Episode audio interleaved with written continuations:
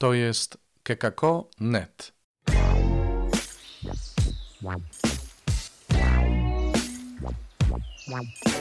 Poranny suplement diety.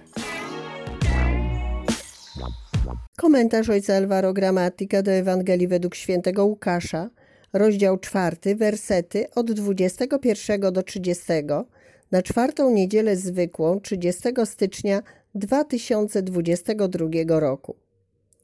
Począł więc mówić do nich: dziś spełniły się te słowa Pisma, któreście słyszeli. A wszyscy przyświadczali mu i dziwili się pełnym wdzięku słowom, które płynęły z ust jego, i mówili: czy nie jest to syn Józefa? Wtedy rzekł do nich: z pewnością powiecie mi to przysłowie: lekarzu, ulecz samego siebie, dokonajże i tu w swojej ojczyźnie tego, co wydarzyło się, jak słyszeliśmy w Kafarnaum. I dodał: zaprawdę powiadam wam, żaden prorok nie jest mile widziany w swojej ojczyźnie. Naprawdę mówię wam, wiele wdów było w Izraelu za czasów Eliasza, kiedy niebo pozostawało zamknięte przez 3 lata i 6 miesięcy, także wielki głód panował w całym kraju, a Eliasz do żadnej z nich nie został posłany, tylko do owej wdowy w Sarepcie Sydońskiej. I wielu trędowatych było w Izraelu za proroka Elizeusza, a żaden z nich nie został oczyszczony, tylko Syryjczyk Naaman. Na te słowa wszyscy w synagodze unieśli się gniewem. Porwali go z miejsca, wyrzucili go z miasta i wyprowadzili aż na stogu góry, na której ich miasto było zbudowane, aby go strącić. On jednak, przeszedłszy pośród nich, oddalił się. Dziś liturgia kontynuuje wystąpienie Jezusa w synagodze w Nazarecie, gdzie ogłasza spełnienie się obietnicy mesjańskiej. Wszyscy są zdumieni słowami, które wychodzą z jego ust, ale jego rodacy nie słuchają go i nie wierzą mu, bo go znają. Oni już wszystko o nim wiedzą, zakładają, że wiedzą, i domagają się dowodów, że jest on rzeczywiście wysłannikiem, za jakiego się podaje. Żądają znaków, aby uwierzyć. Żądanie jest prawdziwym problemem Nazarejczyków.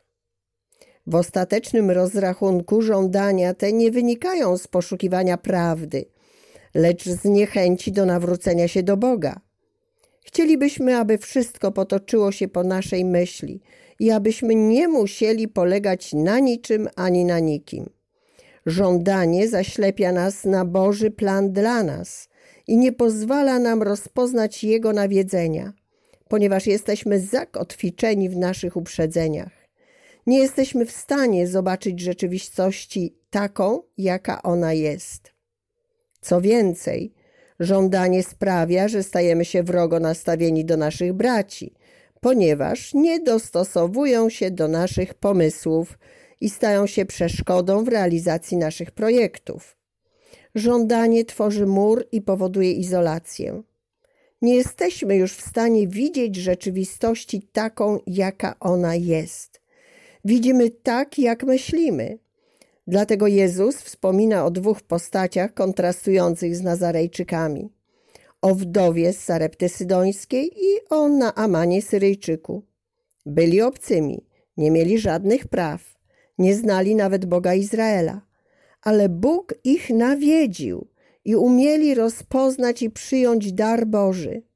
Nie tak jak Nazarejczycy, którzy chcą narzucić swoją wizję nawet Bogu, niewzruszeni w swoich przekonaniach. Zastanawiam się, czy potrafimy przyjąć dar Boży nawet wtedy, gdy objawia się on w sposób odmienny od tego, co myślimy lub jak byśmy chcieli, i czy umiemy być wdzięczni Panu w różnych wydarzeniach życia, dobrych lub nie, czy też zamiast tego buntujemy się, obwiniając Boga i innych. Ciężkim przewinieniem byłoby uczynić Boże nawiedzenie daremnym i przekreślić realizację Jego planu miłości, jaki ma dla nas. Smutnym byłoby trwanie w ślepocie uważanej za rzekomą prawdę. Przezwyciężajmy nasze roszczenia, wybierając drogę zaufania, akceptując Boży plan dla nas. Zacznijmy dziękować za wydarzenia życia, które się dzieją, a nie narzekać, starając się odkryć we wszystkim rękę Boga. W ten sposób nauczymy się przyjmować z miłosierdziem naszych braci i siostry, zwłaszcza tych, którzy są blisko nas. Nawet jeśli odkryjemy, że nie są doskonali, nie oczekując, że będą tacy jak chcemy. Wtedy będziemy myśleć tak, jak widzimy, a nie odwrotnie. Będziemy rozpoznawać Pana, który przychodzi, aby nas nawiedzić. I nie będziemy czuć się odizolowani, ale otoczeni i kochani przez braci i przyjaciół. To był poranny suplement diety. Czytajcie Słowo Boże, dzielcie się nim, na przykład pisząc na adres redakcja małpakekako.net.